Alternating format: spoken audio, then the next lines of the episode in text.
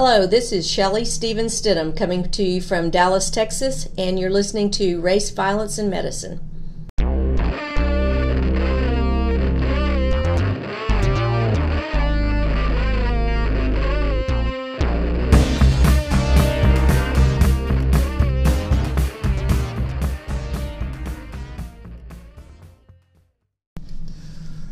Thank you for joining us today. Welcome to Race, Violence, and Medicine. I am Dr. Brian H. Williams, and today we are going to talk about injury prevention at least, and maybe some other things as well. I have a world renowned expert with me, Miss Shelley Stidham Stevens. Did I get that? Or Steven Stidham's? It's actually Steven Stidham, but that's all right. Oh my gosh! I can't believe I messed that one up. I apologize. So, Shelley Stevens, all three Stidham. of them in there, so it doesn't matter the order. Uh, I'm just pleased that all three names got in there. All right. Well, all right. Well, thank you for taking time to talk with me today. Our listeners, well, I think are certainly going to enjoy what you have to tell them. So let, us well, let's start a little bit of background on you, Shelley. Just tell us who you are, how you got to where you are right now. Uh, well, I got uh, to where I am kind of in a roundabout way. I um, my undergraduate degree is in journalism, public relations, um, and so my very first job after graduating from undergrad uh, was at the state health department in Oklahoma in their public information office. And after about uh, seven years of writing press releases and things like that um, I decided I wanted to do something different. And about that time, uh, someone that I had gotten to know, um, Sue Mallonee, was becoming the director of the Injury Prevention, uh, Injury Epidemiology Division at the Oklahoma State Department of Health. Um, Dr. Greg Istre, who was the state epidemiologist at the time in Oklahoma, had written a grant that uh, one of the and got one of the first ever CDC injury prevention grants.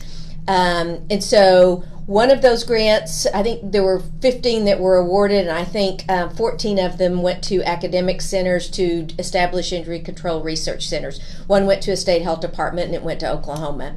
So um, my friend Sue was just taking on this new role. And um, through conversations, we got to talking, and, and I was interested in uh, doing something, uh, staying in the health field, um, but doing something a little bit different. And injury prevention, um, I didn't really know what it was at the time, but it sounded interesting. And um, so she asked me if I'd help her write a grant, and uh, I needed grant experience. Uh, so we wrote two grants and were funded for both of them. And she hired me um, as the first prevention coordinator for that office. And that kind of launched my career into injury and violence prevention. So, for your listeners, when we talk about injury and, and violence prevention, we're thinking about uh, all injuries, and that includes violence. That it includes uh, all un, unintentional injuries, things that you would think about like the motor, motor vehicle crashes, older adults falling, drownings, burns, things like that. But it also includes intentional injuries, and these are uh, mostly the, the injuries that we, we call violence. It's child abuse, it's domestic violence, it's homicide, it's suicide, anything that with an intent to harm someone else. Um, so that's what injury and violence prevention is, and our our goal is to try and prevent these um, uh, these injuries from ever occurring. So we're trying to prevent the car crash from ever occurring. We're trying to prevent. We're trying to go really pretty far upstream and look at the root causes of what causes this, what causes violence. Um, and, and, try and uh, do some real primary prevention so that we don't get to a point where somebody thinks about right. getting hurt or so there's, there's, a lot there to unpack there, Shelley. I don't know where we're going to go from here, but first I'm like, I'm just fascinated that you began as a journal, journalist or journalism major, uh-huh. and then now you're doing this, and I, I I just learned these new things about these people that, I, that I've known for a while, which just is always is amazing. So you talked about you had one of the very first grants you think mm-hmm. from the CDC. Mm-hmm. So with injury prevention, is that a relatively new it's, specialty? It is. Uh, it, well, there have been people who have been doing injury prevention, you know, back way earlier in the uh, in the ni- in the twentieth century, actually. Uh, CDC gave out their first uh, injury grants, and I'm going to get this wrong, but I think it was um, probably 1985, 1986. Uh, the Injury Center at CDC was established in 1992 or 1993. So, in comparison to um, infectious diseases and chronic diseases and things like that, it is a relatively new field, although it's it's been around now for about 40 years. right. So you talked about injury, injury and violence, and I, I may think that most people, when they think of injuries, they're thinking of unintentional injuries, the, the car accidents, uh, the workplace injuries, and they're not considering these other things that, are intentional, such as intimate partner violence or or child abuse. How does how do you work all that into your your your day to day job? Well, and that's a very good question. Um, typically, because people who do injury prevention versus violence prevention are are they have different specialties. Um, so, and, and you're you're correct. The the unintentional we call it unintentional injuries. Other people call it accidents. We quit trying to call it call them accidents many many years ago when the field was really first getting started, because the word accident implies that there's nothing that could have been done. It's an act of God or somebody you know a much higher being, uh, and we wanted people to start thinking about them in terms of these can be prevented just like infectious diseases and chronic diseases diseases and, and things like that. We now did that, a similar thing in trauma. We went from calling them motor vehicle accidents mm-hmm. to motor vehicle collisions for that or very crashes. Same reason. Abs- so absolutely, it's an interesting connection there. So, uh, in terms of uh, the people who are doing unintentional injury prevention are, are a, a lot of those folks are doing um, child passenger safety or you know trying to get people to wear their seatbelts trying to get their kids to buckle up and uh, be buckled up in, in child restraints or uh, they're, they're doing drowning prevention and, and things like that. Whereas people who are doing um, violence prevention are are more apt to be service providers. They have been providing a service. So somebody is already a domestic violence. Uh, has has experienced domestic violence or, or child abuse, and so they're they're trying to provide services to help them so that they then don't become perpetrators. Right. Uh, and so that's uh, to get very technical. We talk about primary prevention, and that's the way upstream stuff. We talk about secondary prevention, and that's you know you you've identified somebody who's who's who's suffered from this, and what can we do to to keep it from getting worse as and then tertiary prevention which you're very familiar with in terms of you know what you've done in the in the uh, uh, trauma center is is how do we fix the people who have been hurt and injured and things like that. So I want to actually go into that in more detail. This primary, secondary, and tertiary injuries slash mm-hmm. violence. If I'm using these terms incorrectly, please. You got them right so far. please correct me. But I want to break that down uh, uh, in more detail. We'll do that. We'll take a break first and come back and do that. So thanks for tuning in. You're listening to Race, Violence, and Medicine. We are here with injury and violence prevention expert Shelly Stevens Stidham. Please tell me I got that right. You got it right. Okay, Shelly Stevens Stidham, and uh, we'll, we'll be back in a moment. We're going to talk more about primary, secondary, and tertiary injury and violence prevention. And please, if you can't stay for the rest of the show, you can always follow up with the podcast, Race, Violence, and Medicine. It is available anywhere you get your podcast. So subscribe, tell your friends and families to subscribe. We'll be back in just a moment. Okay, welcome back to Race, Violence, and Medicine. We are here today with public injury, well, public health injury prevention expert Shelly Stephen Stidham. So, Shelly, before I'm going to give you a, a, card so that you remember the correct order of the names. Okay, you you can't see, but Shelly just called me out since I keep mixing up her her hyphenated name and getting them back. Where she put a card in front of my face, so I wouldn't mess it up anymore. So I got it. I I got it. Uh, I'm, I'm, not mad at you, Shelly. I'm not at all. but before the before the break, we kind of talked about you. You began in journalism. You're working in a public information office. So I want to hear more about that before we delve into this uh, your role now in injury and violence prevention. So you mean the transition from public information and, and journalism into public health and, and things like that? Let's talk about what you were doing when you were in that space. Like how Sure. long did you, how long were you doing that? I did. Uh, I did public information uh, for seven years. Okay. Um, I, I'll, I'll, I'll go way back and tell a story. Um, I always wanted to do journalism. Um, wanted to be a photographer. Grew up in small town, rural Oklahoma, southeastern Oklahoma, um, and um, went to Oklahoma State University. My um, my freshman and sophomore years, and um, I pledged a sorority, and um, at not long after I had pledged, we were doing Oklahoma State University does a big homecoming, um, and so there's fraternities and sororities uh, uh, build these big house decorations, lots of floats and, and things like that. I mean, Oklahoma State, I have to say, even though I didn't graduate from there, really does homecoming well.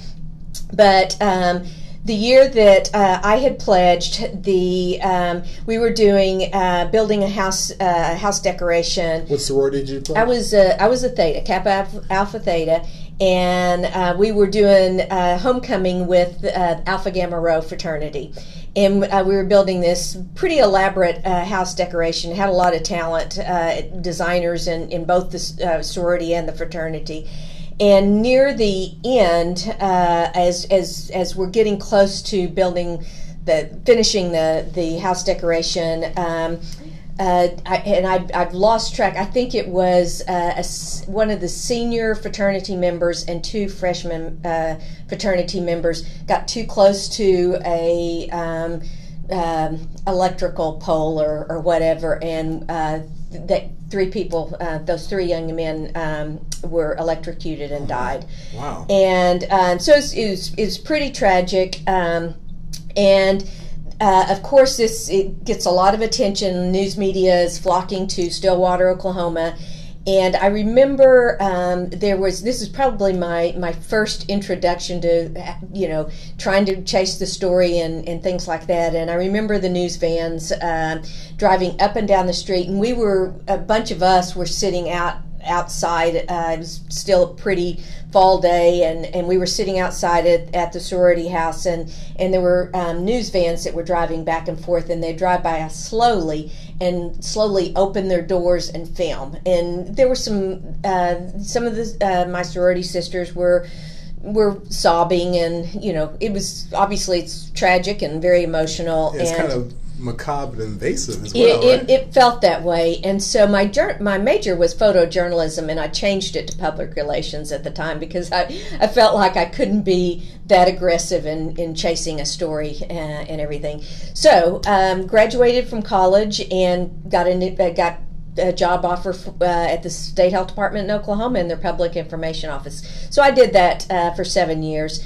Um, but I um, and I, I enjoyed it, but I, I was ready to branch out and, and do some other things. And because I'd been at the health department for seven years, that's how I got uh, to know you know what some of the other departments did, and that's how I got to know Sue Mallonee, who was starting the uh, injury epidemiology division at the state health department. That's like I said, that's how it led into um, my career in injury prevention. So when you went into injury prevention from public, were you doing public information work for Injury Prevention Center, or did No, you? I was doing um, public information work for the entire um, um state health department. Okay. So I was writing press releases on uh, HIV or um, well, we weren't really addressing obesity at the time, but. Um, um, you know, chronic diseases, diabetes, and heart disease, and, and things like that. So I spent a lot of time writing um, writing press releases, doing um, developing educational materials, and, and things like that. Okay, so you're at, at your- your core, you're a writer. Is that what you call yourself? I, I think um, I've, I like to write, Right. um, but I just I got away from that as um, I, I, got away from that, and I, I think um, what I was telling you uh, on on one of our breaks is uh, when I was in college, um, I did some work um, at the uh, local newspaper in my hometown, doing sports reporting and and uh, right. Uh, and, and, I was their their chief photographer. Um, On TV or no, radio? Newspaper. Newspaper. Newspaper. Okay. News, newspaper. So oh, uh, my husband was at the time uh, was a basket. He's retired now, but he was a basketball coach, and my dad had been a basketball coach. I'm not. I'm not the least bit athletic, um, and so, but I I just I loved high school basketball because I grew up watching it and then I met my husband, fell in love with him, and you know, that, that continued. okay, so when you made the transition from your, so you you were a journalist. You you've mm-hmm. been a, mm-hmm. you had a journalism that, career. That was that was what I intended to do. And then you s- transitioned to injury prevention. Did you need, require extra additional training for that? It, it, it really didn't, and it was at that time there were no uh, real formal injury prevention training programs.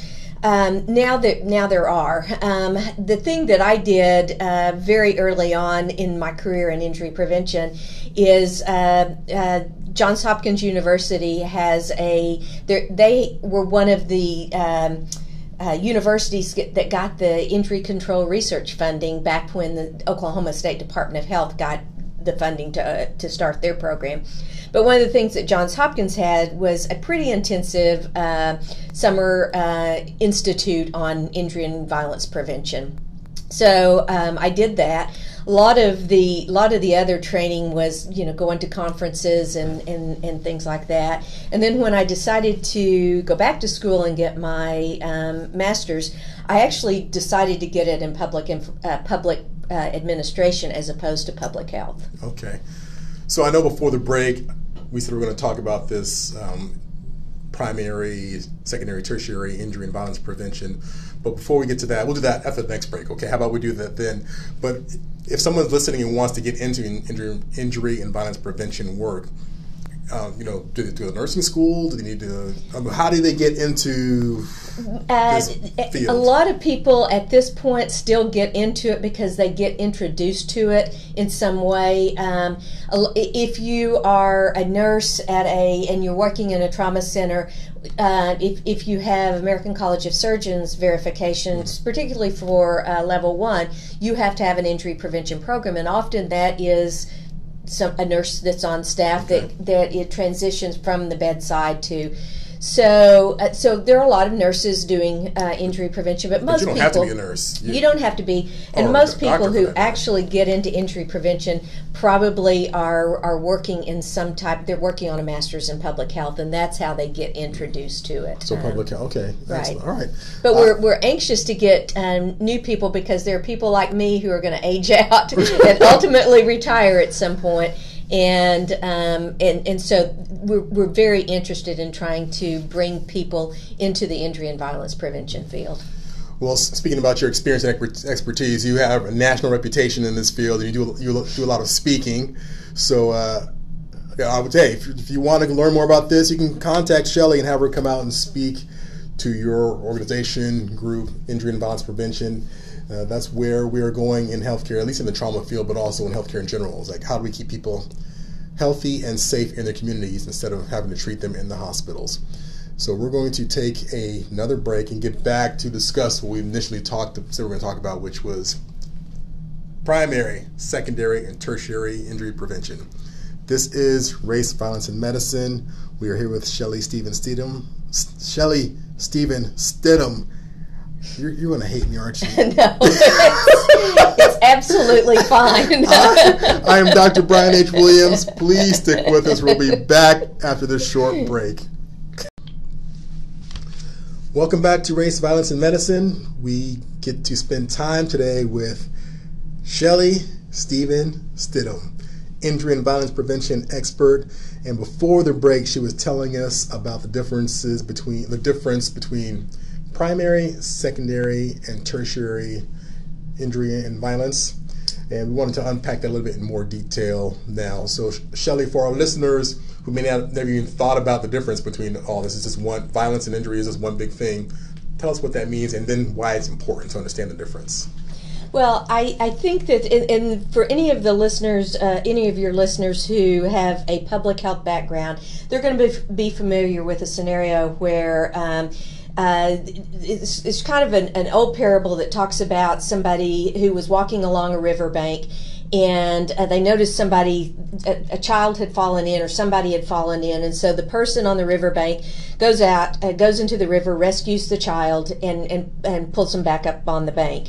And uh, they go on a little farther, and the, the, it keeps happening. And, and the, the person that's on the bank keeps running out and trying to rescue the people who, uh, who have fallen into the river and more people are joining in and, and, and more people start to go and help try and bring these people out of the river and then uh, the original person all of a sudden decides that you know something else is going on here and so he or she walks starts walking upstream and everybody starts yelling saying hey we need your help come back and help us and uh, the person said uh, I'm not not helping. I'm going upstream to find out why these people are falling in the river in the first place. And so when we describe primary prevention, we're, we're talking about moving way upstream. So if, if we're talking about a, a, a car crash, we're looking at how safe is the vehicle? Are there things that vehicle manufacturers can do to build safety into their vehicle? Are there uh, design techniques that the uh, our, our uh, highway engineers can do to build safety into the road so that um, it, the, the, it lessens the chance that the car crash is ever going to happen in the first place. So that's primary prevention. Um, I use it with, with motor vehicle crashes because we, we probably flush this out uh, a little more, and there are proven evidence informed and evidence based strategies that we know prevent uh, motor vehicle crashes. So that's way upstream stuff. Um, let's say that upstream stuff, for whatever reason, has failed, and the person gets in a car crash anyway. So the other thing that we start looking at is is is things like um, are they wearing their seatbelt? Um, we we didn't prevent the car crash, but can we prevent or lessen the extent of their injuries? And then finally, tertiary prevention is well, we we've um, the car crash happened, the person is injured, now they're being taken to a trauma center. What is it that we can do? You know, uh, what is in place, such as uh, how close is the is the closest uh, trauma center? What uh, paramedics and EMS services do we have, and, and things like that.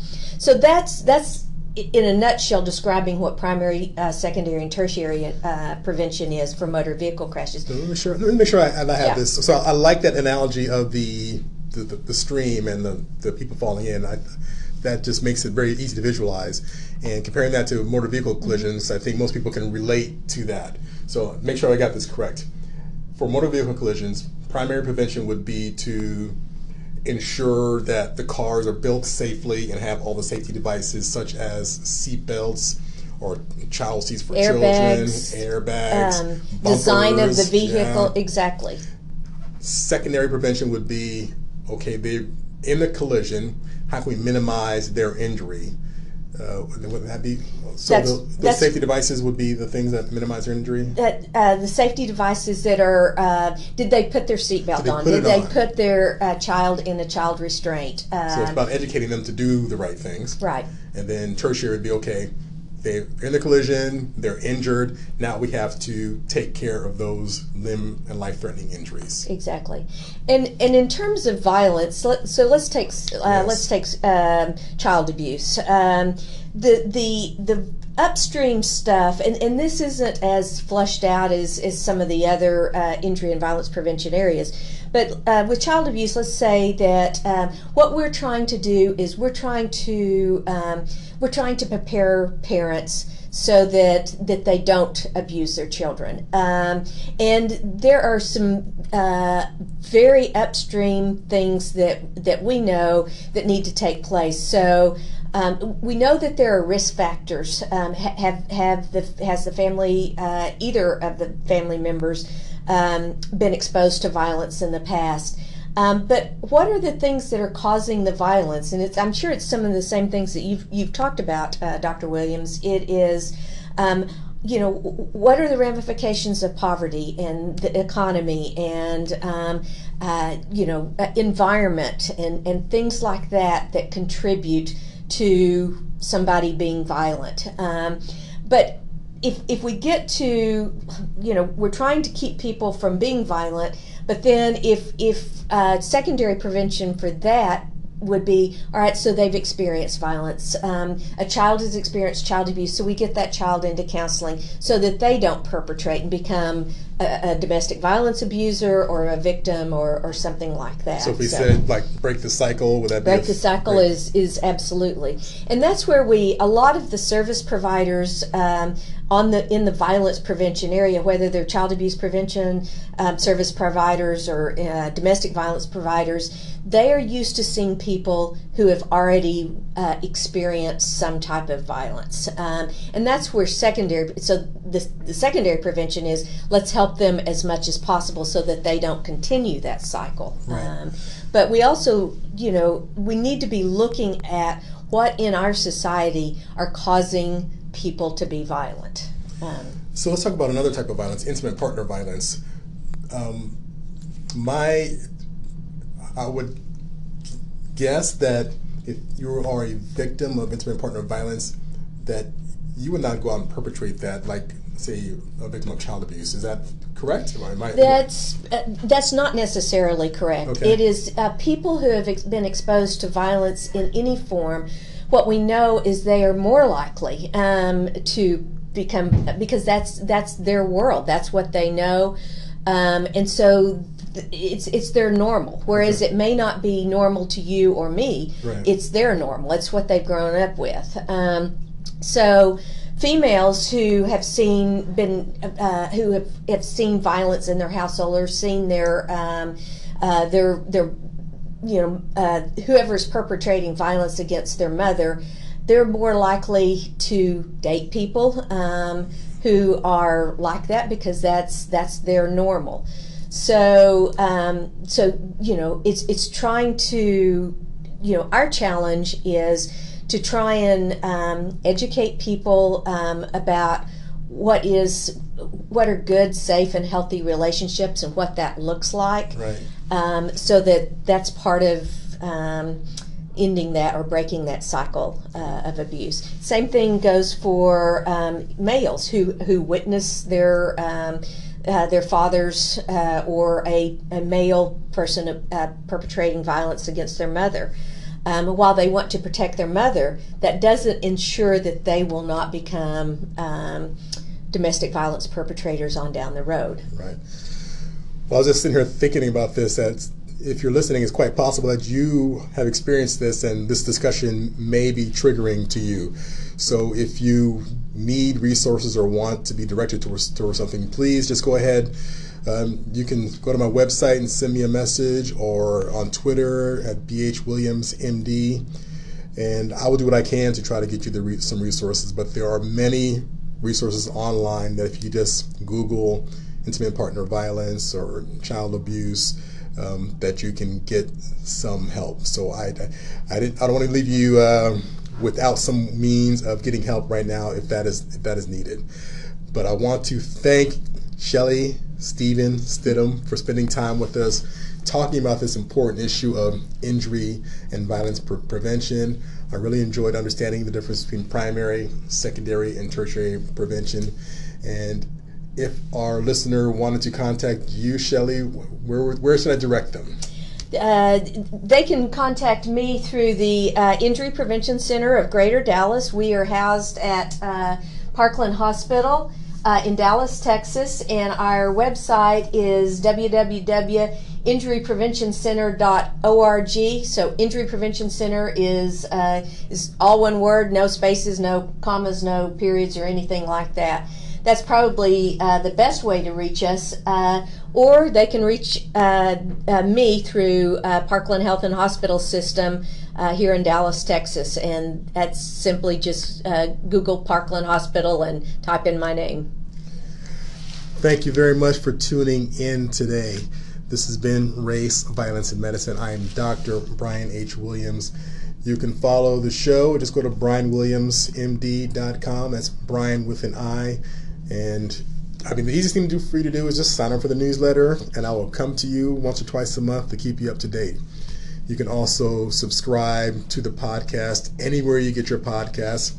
Please let your friends and family know. My main platform is Anchor FM but you can get you can listen to me anywhere. I appreciate you. Any comments, please let me have them because I want to make sure that this show is not a waste of your time. Once again, it's been Race, Violence, and Medicine. Thank you for tuning in.